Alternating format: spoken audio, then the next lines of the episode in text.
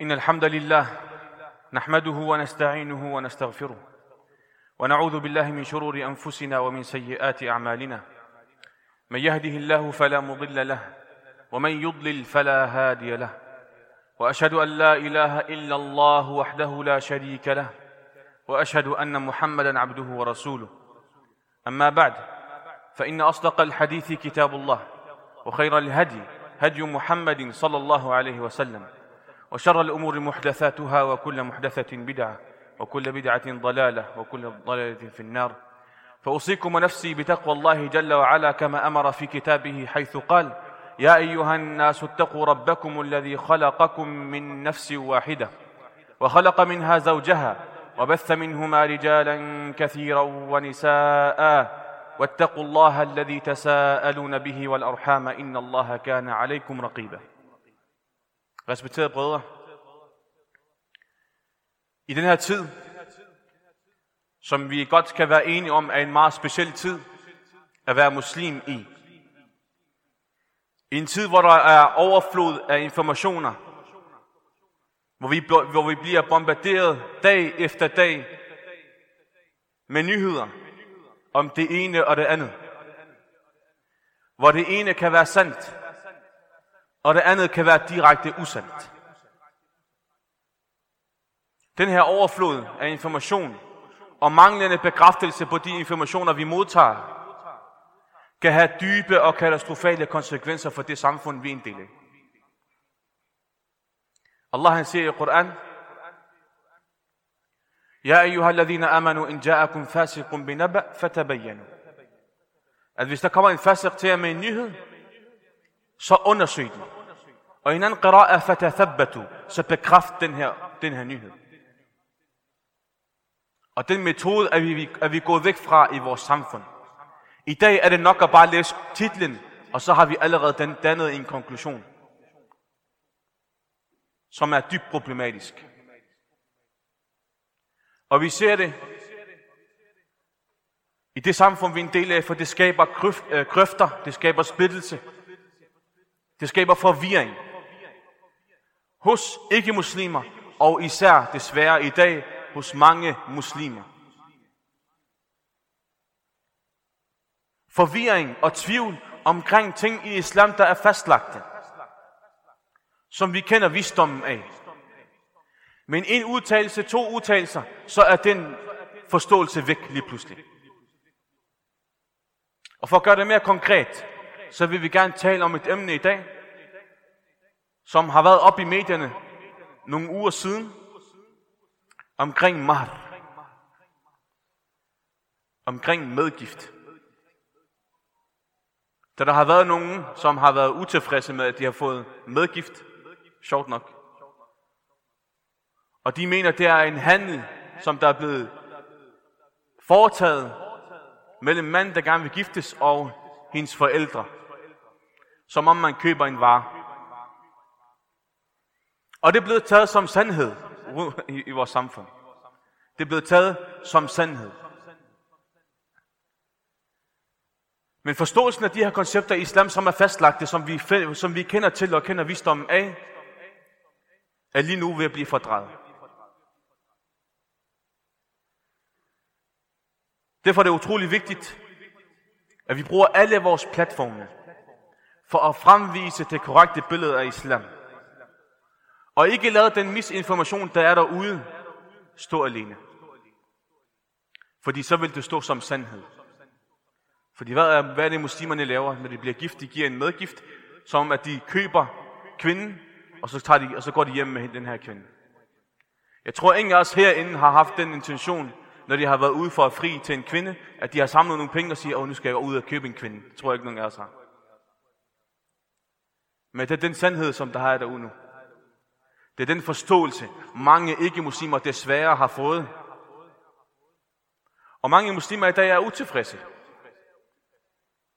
med den måde, som den her, det her, den her praksis bliver udlevet. Og siger, det er, der er noget galt med islam. Det vil, da jeg blev gift, så ville min far og mor gerne have 200.000 i medgift. Jeg vil bare blive gift. Og så tror de, der er noget galt i konceptet mahr. men ikke i, hvordan det, hvordan det blev praktiseret af deres forældre. Så derfor har vi i den her khutbah valgt at tale om den misinformation, der florerer omkring mahr, eller sadaq, som hedder på arabisk, som er den medgift, man giver ved indgåelsen af et ægteskab. Denne praksis er guddommelig. Hvad betyder det? Det betyder, at vi har fået den fra Allah Azza wa Jal og profeten Muhammad sallallahu alaihi wasallam. Og har påbudt den. Og i de her dage er det gået ned til at ligne bazarhandel.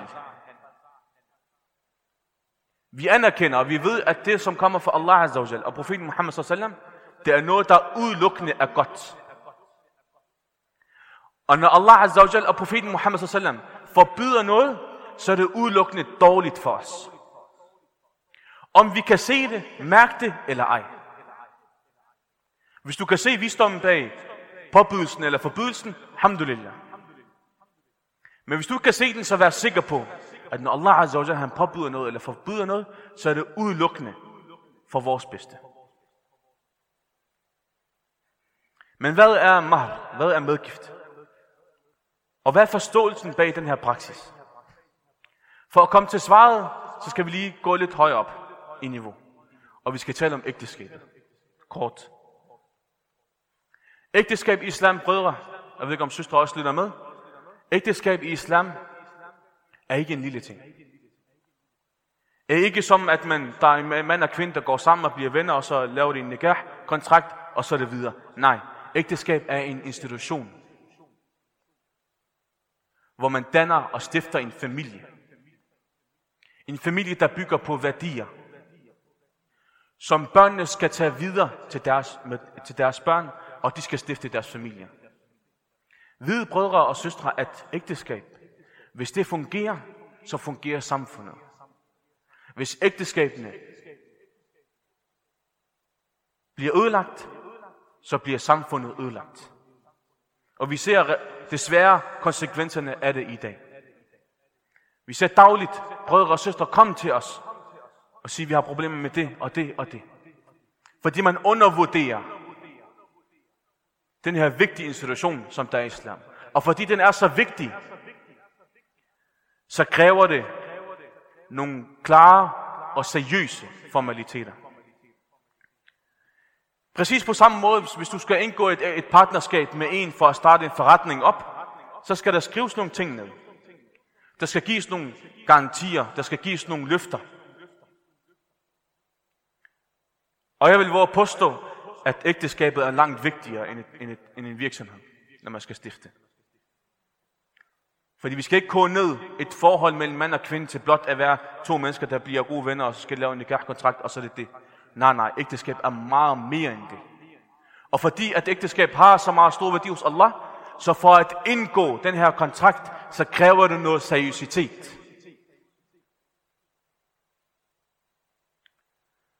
Fordi ægteskabet beskytter manden og kvinden, og virker som et skjold, der styrker mod, mod synder og ustabilitet på rigtig mange niveauer. Og, og ægteskab er et meget stort emne, men jeg håber, I har forstået, at Allah Azza wa han anser ægteskab som noget meget vigtigt.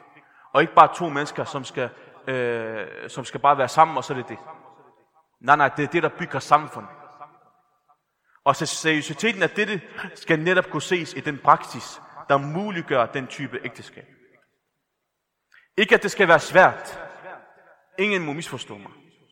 Det handler ikke om, at det skal være svært, men det skal være seriøst. Det er to forskellige ting. Noget kan være seriøst, men også nemt at, at, at komme frem til. Så det handler om seriøsiteten bag. Mahr skal derfor ses som udtryk. Som et udtryk for mandens seriøsitet med ægteskabet. Han skal sætte handling bag ordene. Når han kommer fri og siger, jeg vil gerne tage, tage, øh, tage mig af jeres datter, så vis det. Hvis du er seriøs. Så Allah han vil hermed, og hør det her brødre.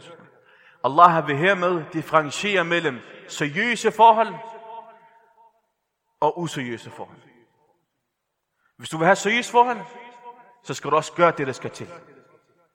Hvis du vil have et useriøst forhold, så ved du godt, hvad du skal til. Så her Allah Azza han differencierer mellem de to. Hvis du gerne vil det seriøse forhold, så kræver det noget af dig. Så er det ikke bare at komme, og så er der en kvinde hjemme, og så er det to mennesker, der lever adskilt, uden at bygge det forhold, som Allah Azza han har, han har muligt gjort for jer. Uden at etablere den her institution, det her fundament, for at familien kan spire.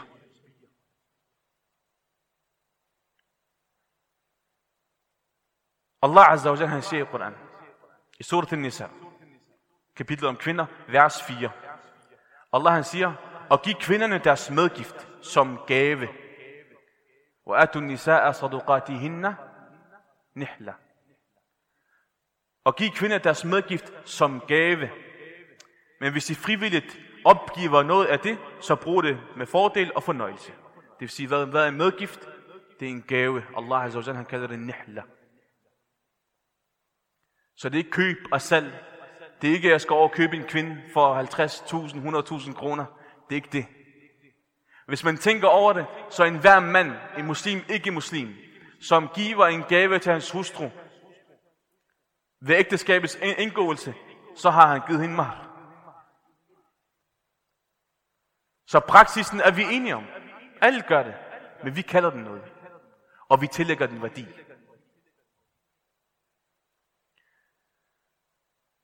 Og subhanallah, det er netop den her form for seriøsitet, vi kan se mangle i dag i mange muslimske ægteskaber. Hvor det bliver taget meget let på at opbygge et velfungerende ægteskab, der desværre resulterer i ødelagte familier og skilsmissebørn. Må Allah Azza hjælpe os med at forstå din, med at forstå sharia, og hjælpe os med at implementere den, hjælpe os med, at vi kan udføre det, som Allah Azza har påbudt, og holde os fra det, Allah han har forbudt. أقول قولي هذا وأستغفر الله لي ولكم فاستغفروه إنه هو الغفور الرحيم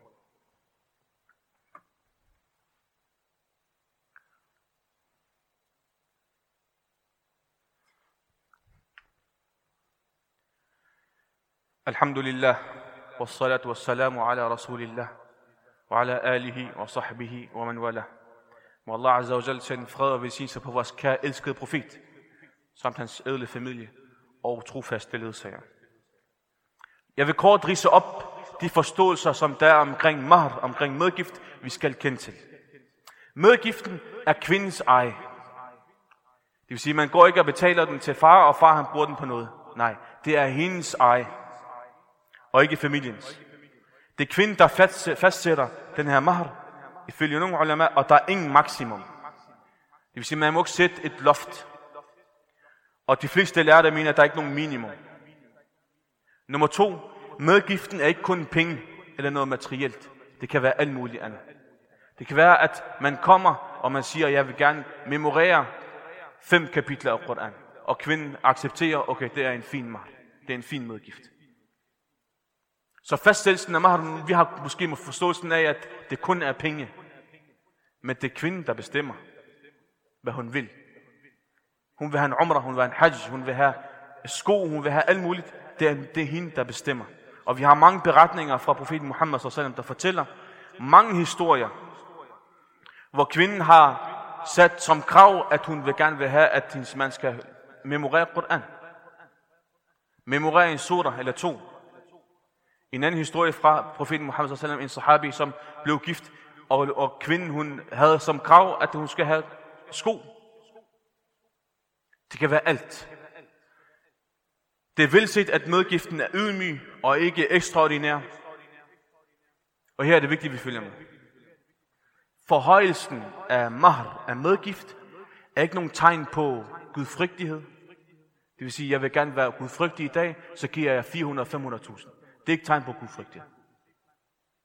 Og lav medgift er ingen tegn på formindskelsen af kvindens status eller værdi. Hvor vi har en kvinde her, som har meget værdi. Hun er meget, meget status, høj status. Giv hende 100 millioner, 2 millioner. Jeg har været vidne til medgift på 2 millioner. Og det blev gift et år, øh, øh, undskyld, skilt et år efter. Og det er ikke nogen tegn på, at jeg gerne vil vise, hvem jeg er. At jeg har penge, så derfor giver jeg hende 2, 100, 500.000, 600.000. Alt det her, det er uislamisk. Men det her til teorien, brødre og søstre. Misbruger nogle muslimer den her praksis? Ja. Gør nogle familier det meget svært for en mand at blive gift? Ved at kræve noget, der er helt urealistisk? Ja. Er det uislamisk? Ja. Skal vi rette op på det? Det bliver vi nødt til. Det bliver vi nødt til. Vi bliver nødt til at se indad. Vi bliver nødt til at se indad. Så når man hører den her misinformation, der florerer, så er budskabet, så skal budskabet være soleklart. Det er ikke praksisen, der er problemet, eller giver anledning til problemer. Vores påstand er hvad? At det ikke er den korrekte praktisering, der er problemet, men det er fraværet af den, af den islamiske ægteskabspraksis, at de her sager, de opstår. At vi ser kvinder sige, ja, nej, jamen, vi, har, vi er imod mahr lige pludselig. Hvad har det med mahr at gøre? Det er selve det er den uislamiske praktisering af mahr, du ikke kan lide. Men ikke, og ikke selve mahr. Fordi der er desværre mange, der laver den forkerte kobling, hvor man siger, at der er dårlige sager, og derfor er islams ægteskabspraksis et problem. Og det har ingen gang på jord. For løsningen på de her sager er ikke fjernelsen af islams ægteskabspraksis, men, den, det, men at det netop skal praktiseres korrekt, og, mulig, og muliggørelsen af denne.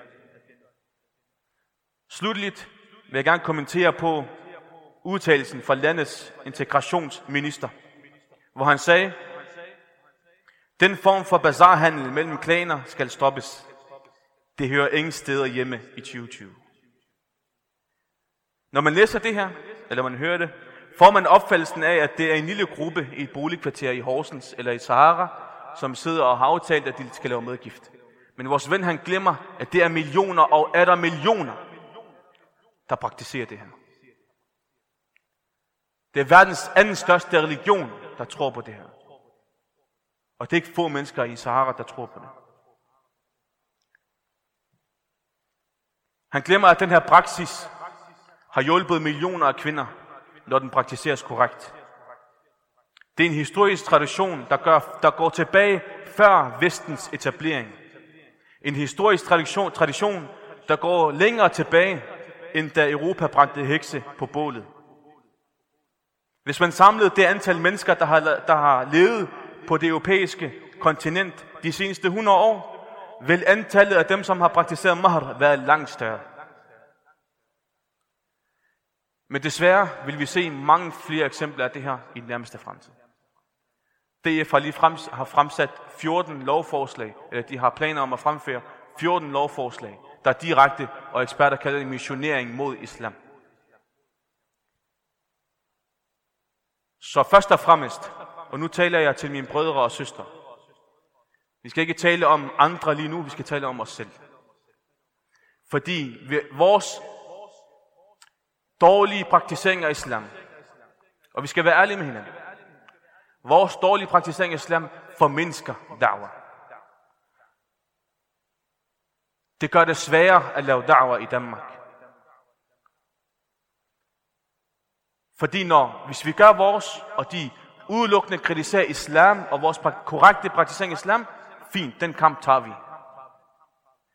Men når man taler om muslimernes dårlige praktisering af islam, så har vi en lang vej. Så har vi en meget lang vej. Derfor bliver vi nødt til at kræve af vores brødre og søstre af os selv, af vores medmuslimske borgere, at vi bliver nødt til at ændre vores tilstand. For at vi kan opnå succes i da'wah i Danmark. Fordi det er der, vi er. Det er der, vi er vi er, vi er her ikke på grund af nogle økonomiske ting. Eller noget andet gavnligt. Vi er her for at sprede islams sande ansigt. Og det gør vi ved, ved hvad? Ved at tage os sammen. Ved at ændre vores tilstand til det bedre, således at vi fremviser det rigtige, det, rigtige, øh, det korrekte ansigt af islam. Må Allah Azza wa hjælpe os med at nå dertil. Allahumma amin. Allahumma hadina fi man hadit. وعافنا فيمن عافيت وتولنا فيمن توليت وبارك لنا فيما أعطيت إنك تقضي بالحق ولا يقضى عليك إنه لا يذل من واليت ولا يعز من عاديت تباركت ربنا وتعاليت نستغفرك اللهم من جميع الذنوب والخطايا ونتوب إليك اللهم اهدنا واهد بنا واجعلنا سببا لمن اهتدى اللهم اجعلنا هداة مهديين غير ضالين ولا مضلين. واهدنا لما اختلف فيه من الحق بإذنك. إنك تهدي من تشاء إلى صراط مستقيم. وأقم الصلاة.